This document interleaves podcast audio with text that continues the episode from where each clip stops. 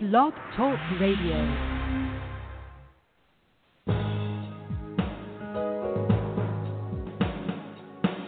Welcome to the Neil Garfield Show, a presentation sponsored by www.livinglies.wordpress.com, GTC Honors, and The Garfield Firm, serving all 50 states with news and analysis of the latest bank scams against borrowers, homeowners, consumers, and investors, and providing legal representation throughout Florida. This program is for general information only. It is not a solicitation for services or legal representation and should never be used as a substitute for advice from a licensed professional. And now, here's world renowned financial expert, attorney, and blogger, Neil Garfield.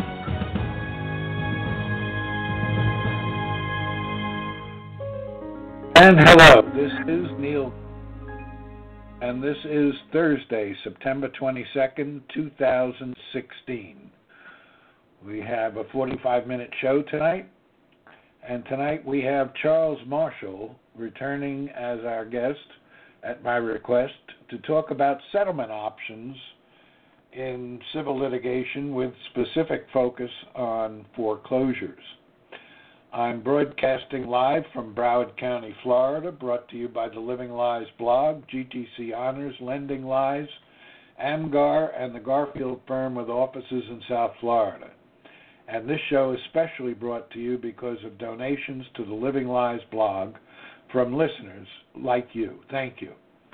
And for those of you who are not yet contributors, we ask that you hit the donate button on the blog or call 202 838 6345, which is our new main number, and pledge whatever you think you can afford. If this show has value for you, if the blog has value for you, and our other work, please make a contribution to help us continue helping you and all consumers. We are talking about tonight about integrating the fighting and litigation and the settlement of those cases by agreement. Many judges have expressed to me, both while they were on the bench and off the bench, that modifications and settlements seem random to them, with no rhyme or reason why one person gets a modification or a settlement while another is pushed to foreclosure sale. In the old days, banks who had their own money at risk would do anything to work out the, the loan rather than go through with a foreclosure, unless it was obvious that the borrower could no longer afford a workout even in Chapter 11 in bankruptcy. The situation is different now, as we will discuss. Charles Marshall is an attorney with offices in San Diego County and satellite offices in uh, the LA area, San Jose, and Lake Tahoe. Uh, he has clients throughout California and practices in all four federal California districts and appeals pending uh, uh in the uh, Ninth Circuit and the state appellate districts and uh, I just heard that he made an appearance appearance in the California Supreme Court, which maybe we'll hear about later.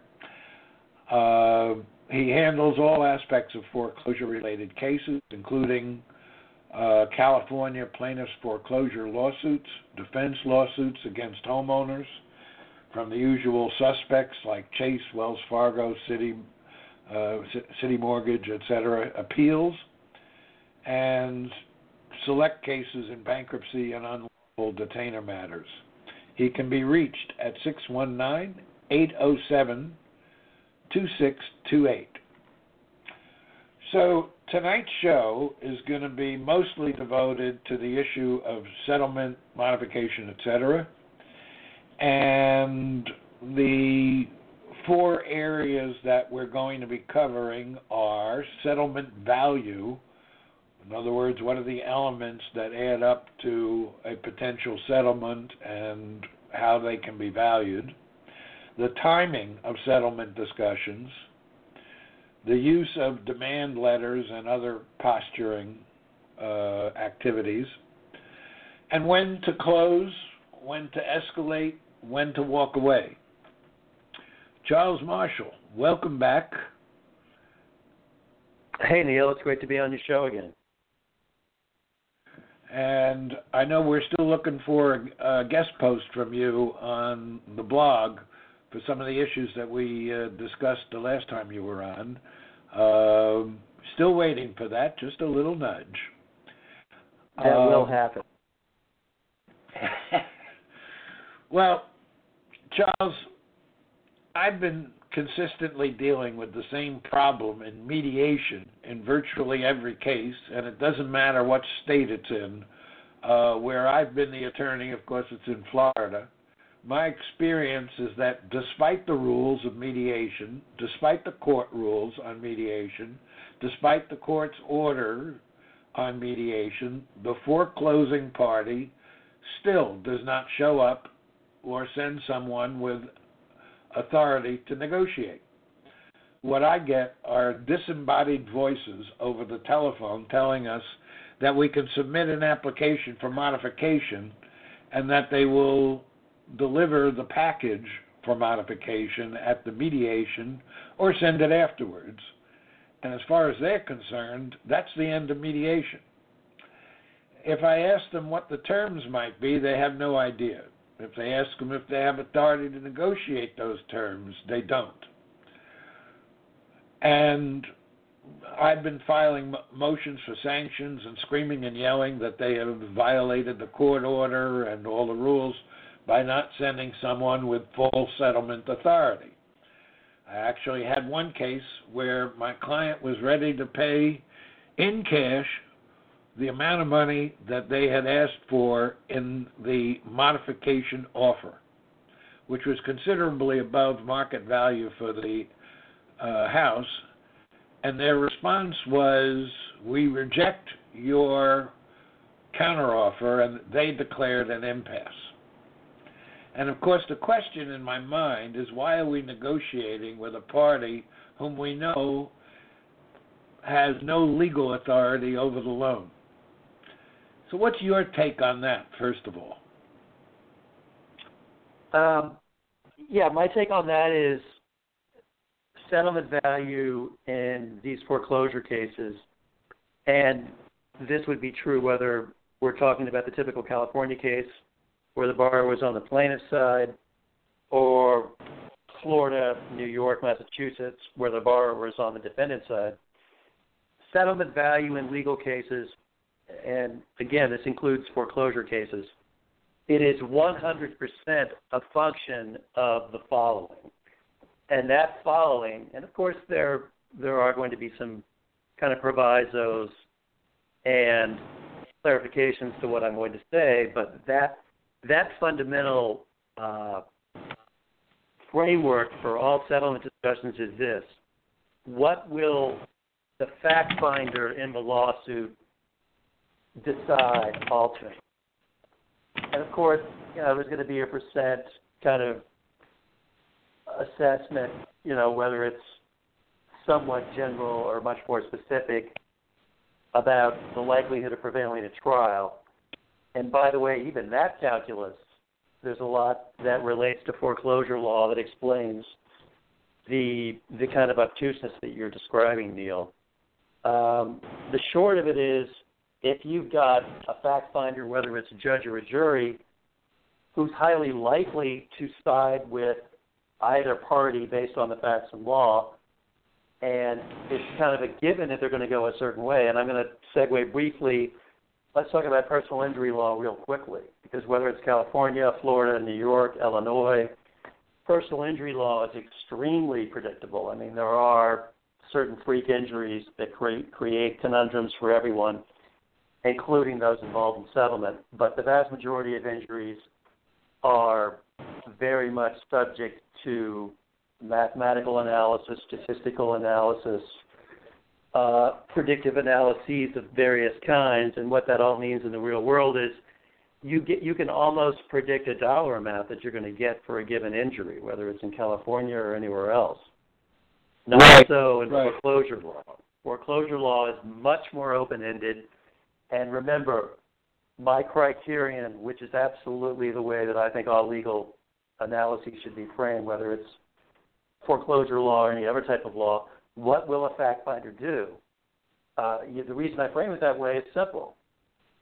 Who's ever subject to the settlement, they have to be uh, cognizant of what a, a judge or a jury is likely to do. Look, if a judge or a jury, it's a total open question what's going to happen, then there's going to be a lot of uncertainty and variety in settlement results. And that's exactly what you see in foreclosure law.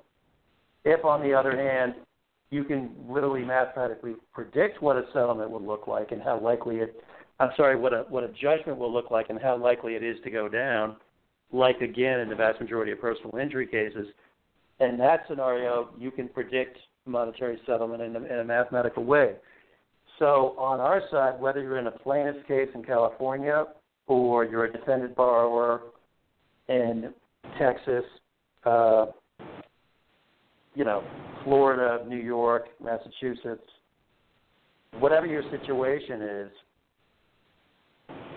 you know that you don't know what settlement value really looks like specifically because there's so much variety in how these cases, these foreclosure cases, shake out. So yeah, and that that, that, that creates the scenario you're talking about, Neil. I mean, you have a lot of variety in how these settlements shake out. You also have a lot of grandstanding and game playing and basically obstructionist behavior on the part of the institutional servicers and lenders, those in charge of the negotiating on the other side, because they know they can get away with it. They can get away with it because they're not overly concerned with what will happen at trial. I mean, the reality is they should be more concerned, but we have to continue to push our game ahead. Again, whether we're on defense through much of the country or offense in California, we have to continue to push our game ahead to make the other side more concerned about what's going to happen in settlement. Right. That's that's part of why I do this show, is to get people on board and realizing that they can uh, protect themselves, they can defend their homes, and uh, while the predictability is always in question, um, uh, partially because it'll vary from judge to judge uh, as to how they apply the law or if they apply the law. And sometimes it'll vary with the same judge. Um, and the some of that results from not presenting the case properly, but an awful lot of it has to do with the fundamental assumption on the part of most judges. Um, I think they're getting less and less now in number, uh, particularly after this latest thing with Wells Fargo. Uh, but they still start with that myth of the free house and how terrible that would be if a borrower got one uh, without any consideration to what it means to take that house and give it to a financial institution that has no right to to have it. Uh, you know, absolutely. I mean, just to give you a window in terms of California on how salient and real time, real world the free house meme still is. Here we are, 2016, heading toward the end of the year you know, I'm in front of the first appellate district uh, judge panel, three judges yesterday, and they always hold their hearings in the California Supreme Court. And what goes down, exactly what you're saying, and I see this just repeatedly. I mean, it doesn't happen all the time, fortunately, but here you've got three judges, and one judge, the top of his mind is free house, your client hasn't been making payments, why are they here? Why are they gaming the system? I mean, this is still front and center in the minds of a lot of people adjudicating these matters. And, you know, that doesn't mean that our side, you know, gets small and accommodating. That means our side has to get smarter. Our side continually has to maneuver around these types of situations. The way I handled it in the hearing yesterday is I maneuvered the discussion around eventually to the Sciarratta U.S. Bank decision, and yes, I will be doing a blog item on that. And you know that's that's a fundamental decision out there, and that case, I convinced the panel uh, in court yesterday to allow me to uh, present what's called a, uh, a letter brief. It's it's very typical in appellate practice, at least in California. I know it's used elsewhere, but it's used especially in California, whereby when there there have been case law developments and other developments in the law, that you can reference those in a short brief to the appellate panel. And so the case is basically on hold now, which is a good sign. And I'm going to be able to present in two weeks a written brief about the Sciarratta versus U.S. Bank. You know, again, it's not U.S. Bank as U.S. Bank. It's National Association, and then it's followed by, you know, the usual alphabet soup of some trust, uh, you know, with 17 different words attached to it.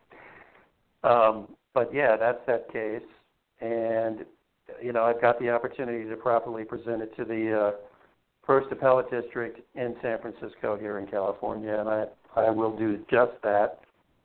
And yeah, speaking of settlement value, this is an opportunity, and this these are windows of opportunity that happen in, in, in settlement situations. I mean, I'm going to approach the other side about settlement now. I have approached them before several times. The case that's been going on now, including the appeal for several years, and has my client been making payments during that time? No. Is my client a deadbeat? No. They want to know who the proper party to pay is.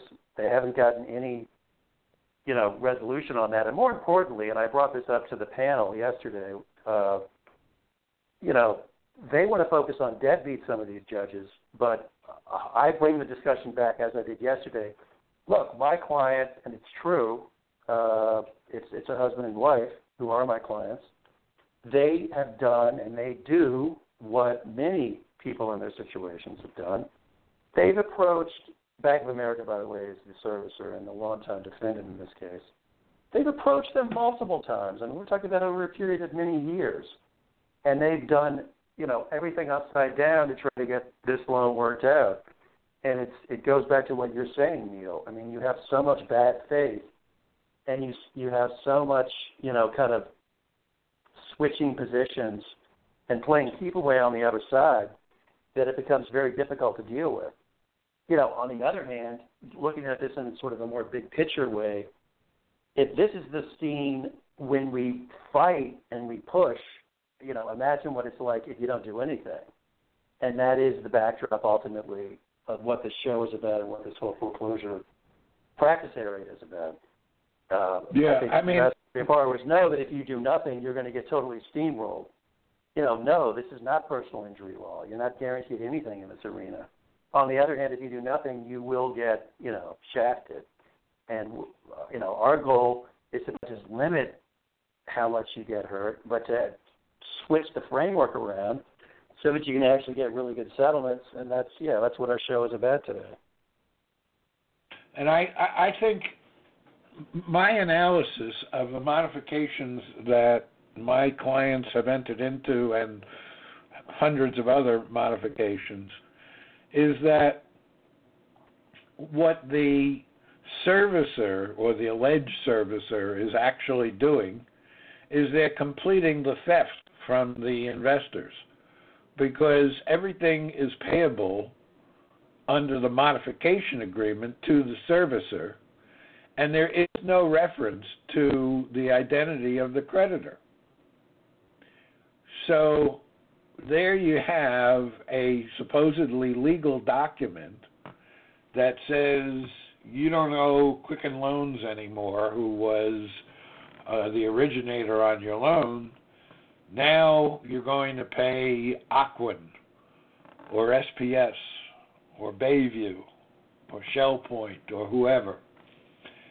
And my uh, impression in, in analyzing the modification agreement is there's no question in my mind that if the investors tried to make a claim for the money after that modification was entered into, the servicer would say, This is our money.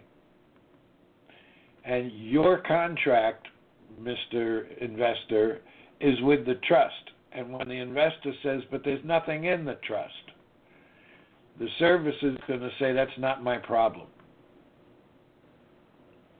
And so, what we're dealing with here is not only the myth of the free house for the borrower, but the myth that somehow it's a good thing if some financial institution, without any right to do so, gets the house, even though it's not owed any money, even though it had nothing to do with the loan, even though it submitted fraudulent, forged paperwork.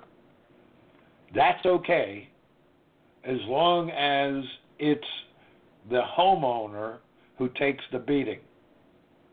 And what my take is, is that it's simply, it's of course unfair and wrong and all that, but it makes no sense to think that 20 million homeowners woke up one morning and said, let's game the system. It makes a lot more sense to say that those homeowners didn't know anything about the system. It makes a lot more sense to say that the people who are gaming the system are the ones who created the system.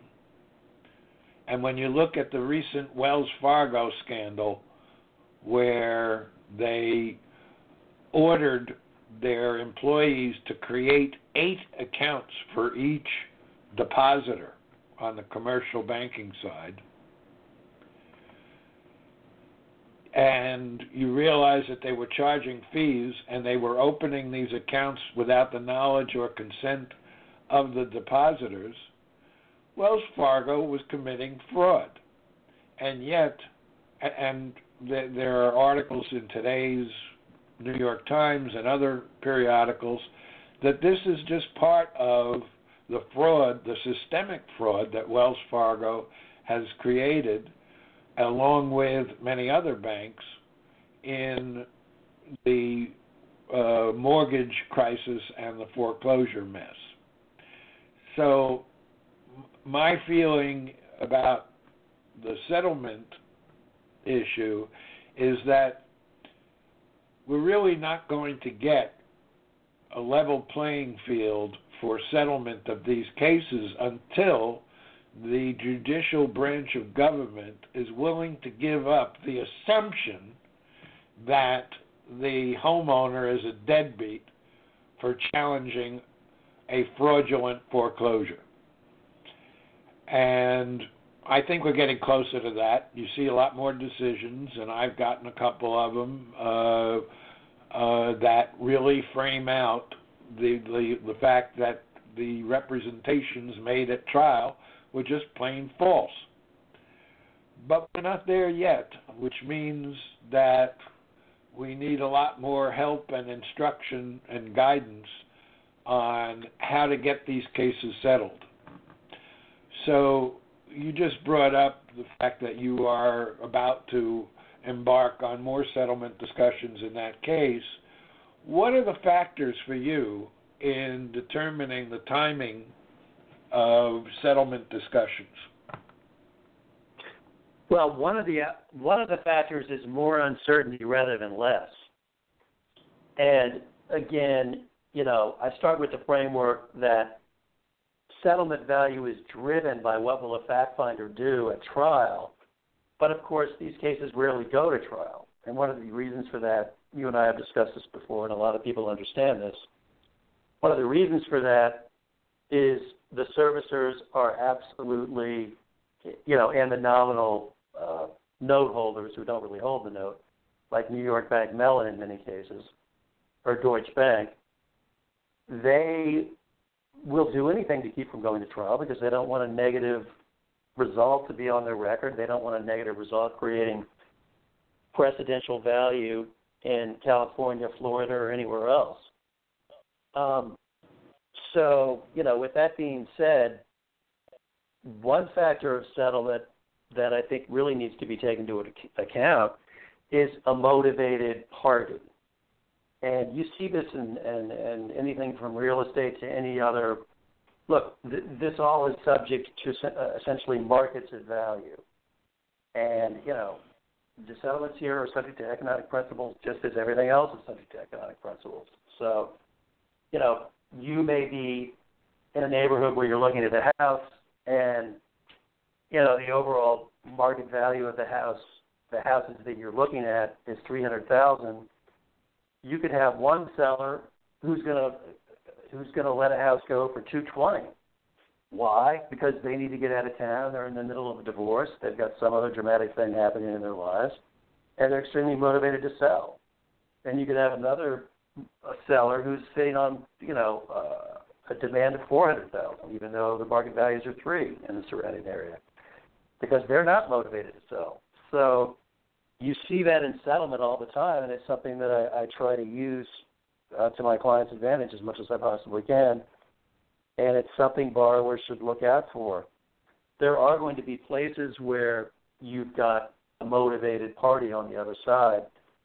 You know, sometimes a property is going to go to sale. It's already been recently sold, and the the seller, meaning the servicer or the foreclosing trust, wants to do a quick turnaround, and they already have a deal in the works. Well, then you have a motivated motivated seller in that case. That often creates really good settlement value.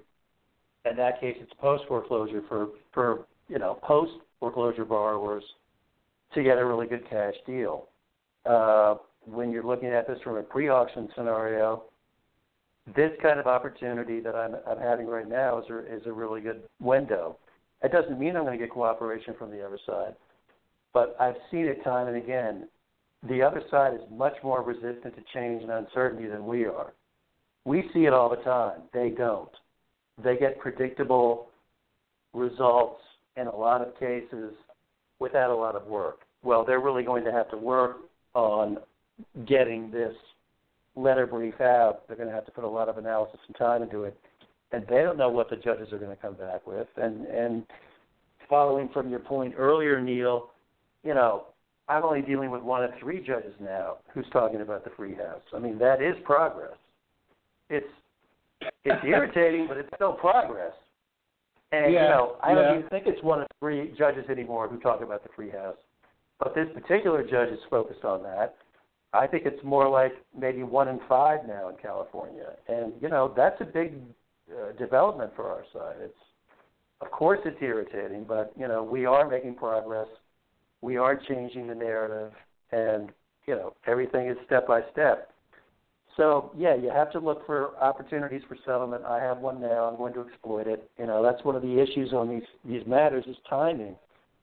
Um, you know when you go into a case either before you file a lawsuit or just after, a lot of times you're not going to be able to get a, a good settlement. Uh, the other side is still thinking that, you know, your case may or may not move forward because, especially in California, where we have the plaintiff borrowers, you know, it's it's certainly the case now that a lot fewer of these cases get dismissed, but some of them still get dismissed on motion to dismiss at the federal level, demur at the state, so, to the extent that the servicers and the nominal trust holders think that they can dismiss and kill the case, they're much less likely to, to, to enter meaningful settlement discussions. And then once you get past a mere motion to dismiss, what I see a lot of now is then you get motions for summary judgment, you get harassing discovery. It's like anything else in life. You have to weather those storms, move forward, then you can get some real meaningful settlement discussions. Because what's the case legally is going to trial, especially if you beat back a motion for summary judgment.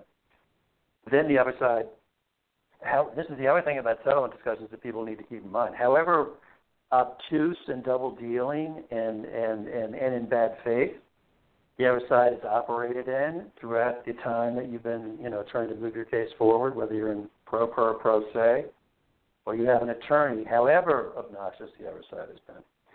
It's important to keep in mind that there could be a change, you know, even within a day or two on settlement uh, posture, on willingness to settle, willingness to enter a settlement framework once your case is going to trial, once your case is, is fully moving forward. So that's one of the important dynamics, you know, involved with this is timing. One of the things that I started to do just recently is when I went to mediation, I had uh, a prepared document that uh, uh, consisted of the uh, homeowner's uh, offer or suggestion for settlement. And using the mediator, I, I used that to pick away at whether or not they had actual authority as ordered by the court and as required by our court rules here in Florida. And they have to have full settlement authority, and the judge frequently says out loud uh, when he orders the mediation, this has to be somebody that doesn't need to make a phone call. So I use, I, I'm starting to use those documents. I wouldn't call it a demand letter, but um, to establish uh, footprints under which I could pursue a motion for sanctions. And I'm finding more judges that are uh, uh, tolerating those motions for sanctions um, uh, more than the issue of who wins and who loses the lawsuit. And the motion for sanctions could be quite stiff especially like in the case that I had, where we were sent to mediation three times. Um, are you using demand letters or any kind of suggestions for, uh, on behalf of the uh, homeowner to settle the case? Yeah, I've been using demand letters uh, for years for various purposes. Um, before I address that, I, I did want to tell you about one case that I recently had, and it relates directly to what you were just talking about. Riverside County in California, it's you know it's inland. It tends to be more conservative. It tends to be more traditional, and the courts there can be very much sticklers about following various rules. Well, I have you know an appellate case there uh, that was recently settled for really substantial money. And the reason that happened, and I'm not saying this is the only reason, but it's it's exactly feeding into what I was also talking about earlier when I was talking about a motivated party who really wants to settle. I've never seen this happen anywhere in California when it comes to to uh, alternative dis- dispute resolution ADR, and it was you know, the ADR was set around a potential mediation framework. But the bottom line is the appellate court was prepared to issue essentially a subpoena to Citibank, who was the servicer in question. Citibank was tasked with having one of their board of directors from New York City actually come to this hearing. And that those are Riverside local rules for these types of appellate matters. Not only must you have settlement authority, and you can't just represent that in some cursory email, and you can't be, you know, sort of glib or, or uh, indirect about it. You have to actually have essentially a written arrangement in place whereby you assure the appellate court that at this ADR hearing, you will have one of your board of directors. I mean, it's really quite extraordinary, and it created a multiple. It created a, a, a just a, a, it, it pumped up settlement value like five to seven times.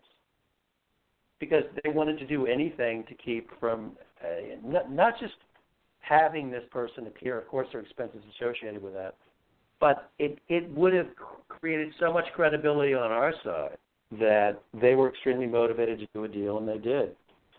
You know, going back to the demand letters, uh, the way I use those is, you know, I use them before lawsuits. They're a good way of framing, you know, showing that you've done predicate things prior to filing to give the other side real notice, meaningful notice about demands and requirements that, if not met, will result in an actual filed lawsuit. Uh, I use them, and in many cases, as a sort of uh, preface to, you know, various legal motions that are going to be filed. And they can be very useful, you know, in high pressure, quick time situations like with sale dates pending, unlawful detainer cases, you know, where there's a judgment potentially on the horizon, where there's going to be a trial and then the homeowner could be evicted. Um, it's a very good way of getting quick attention from the other side.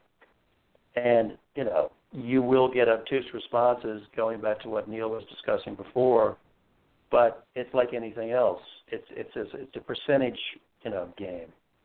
And when you send these out, uh, particularly if you both fax and email them, you can usually follow up either the same day or within 24 hours to get some kind of a response and often a meaningful response. It, you know, you're not going to get your actual demand met in most cases, but you are going to not just send a message, but it sets up meaningful settlement posture because all settlement exists within a framework.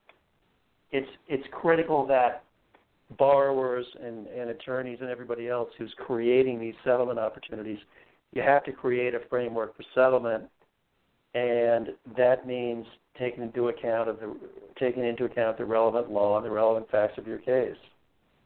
And you can't just blow smoke. You know, everything that's done needs to be based on the facts and laws they intersect in the specific case. What would a fact finder do if it goes to trial? And do you have a motivated party on the other side? If they have a special need to, to avoid something, you know, or get something, then you can take advantage of that. So, lastly, we move on to the category of you got to know when to hold them and know when to fold them. When do you close? When do you escalate? When do you walk away from a settlement? Well, you know, closing is one of the most difficult uh, areas in settlement discussions to assess because, look, everybody always wants to get a better better deal. That's a given, and it can be hard to assess whether the deal you're getting is really the best deal that can be had.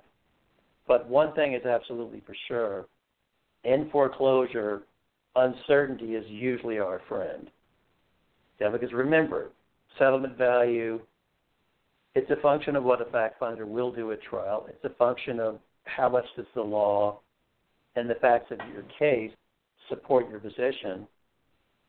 And since we don't have full clarity and don't have a full alignment of law in the typical foreclosure case, that uncertainty makes the other side more resistant to settlement but the more uncertain things become for the other side because they're used to doing things in a certain way and they're used to getting certain results, they're used to killing cases, you know, halfway through, early on, etc.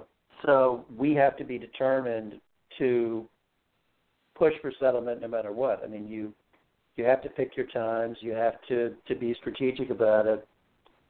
But as far as closing, I think one of the the emphasis you know that I have in my own practice is sometimes you take a deal that's not ideal uh, because you know you you have a window of opportunity, and even if a judge has been favorable to a case at the demurrer motion to dismiss case, you know at the at the motion or motion to dismiss or demurrer uh, stage of the case, those cases can end up being dismissed on a summary judgment motion, and then settlement value either evaporates or gets very small. So, you know, there, there are going to be windows of opportunity. There are going to be ebbs and flows in these cases. And, you know, it's certainly the job of attorneys to wire themselves into the best settlement opportunity. But for those who are in pro per or pro se, you know, they themselves have to make some some smart calculated assessments about where their cases are. And whether you're the borrower or the attorney, you cannot over focus on, oh, but I've been, you know, a victim of, of so much uh, wrong conduct on the other side, and you know, so much has is gone uh, awry in my life because of this. You're not going to get compensated for all of that. In some cases, you you may only get compensated for a bit of that, and that can't be the standard you use to judge whether to take a deal or not. Standard you use whether to take a deal or not is can you hammer the other side if they don't agree to the settlement terms as they are? Because if you can't hammer the other side, whether it's in, in in trial or otherwise, or if they're not overly motivated to get out of the case now, then the borrower needs to trim their expectations and their demands. Yes, you take something less in those cases, but that's absolutely better than taking nothing or risking too much by you know, letting the case move forward when it's an otherwise marginal case, even if you get a get a good ju- judge who gives you one good ruling, you could be knocked out on the next round. So these kinds of things have to be taken into account there. You know, when to escalate again is is driven by uh, the same kinds of timing issues. I mean, I'm escalating now on settlement, even though I haven't made progress in this particular case. The first appellate district case I was talking about earlier I'm escalating on that case now because I know the other side is worried about uncertainty. Why are they worried about it? Because they haven't seen this type of thing before. They haven't seen an attorney who convinced an appellate panel to let a letter brief be written on a specific case. Now it's happening to them. They don't want to deal with that uncertainty. It doesn't mean I'm going to get a deal done, but I am going to use the opportunity to try to get a deal done. And you know, one of the one of the yeah, things that that I found helpful, not totally conclusive, but helpful nonetheless, was letters written by the homeowner to the state's attorney general or the CFPB, who is, by the way, the one who exposed Wells Fargo and the latest scandal. And it's not that they actually do anything, but they do send the the complaint to the uh, uh, the bank, the servicer, uh, trustee, or whoever, and ask them for a response. And I found that following that, um, uh, several cases got settled on better terms than I would have ordinarily expected. So that's another way of escalating that I'll put out there. Well, Charles Marshall, once again, up and uh, I thank you for your uh, uh, insights on behalf of everybody who listens to this show and everybody who reads the blog. Charles Marshall can be reached at charles at marshalllawca.com and uh, his uh, website at uh, marshalllawca.com um, slash home. And oh, Neil, I've got another uh, website that I'm using. It's uh, I'll just give you the email. It's c marshall at marshallestatelaw.com. Oh, sorry, I confused the two. Yeah, that's all okay. right. All right. Well, thank you very much, and I'll see you all next week.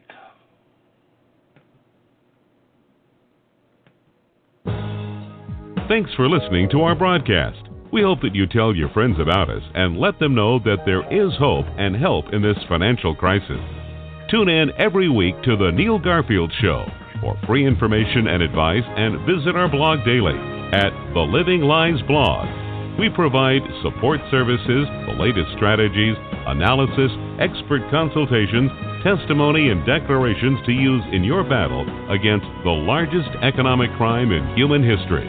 For information concerning Neil, the team at Living Lies, or the law firm, go to www.livinglies.wordpress.com or call 520 405 1688.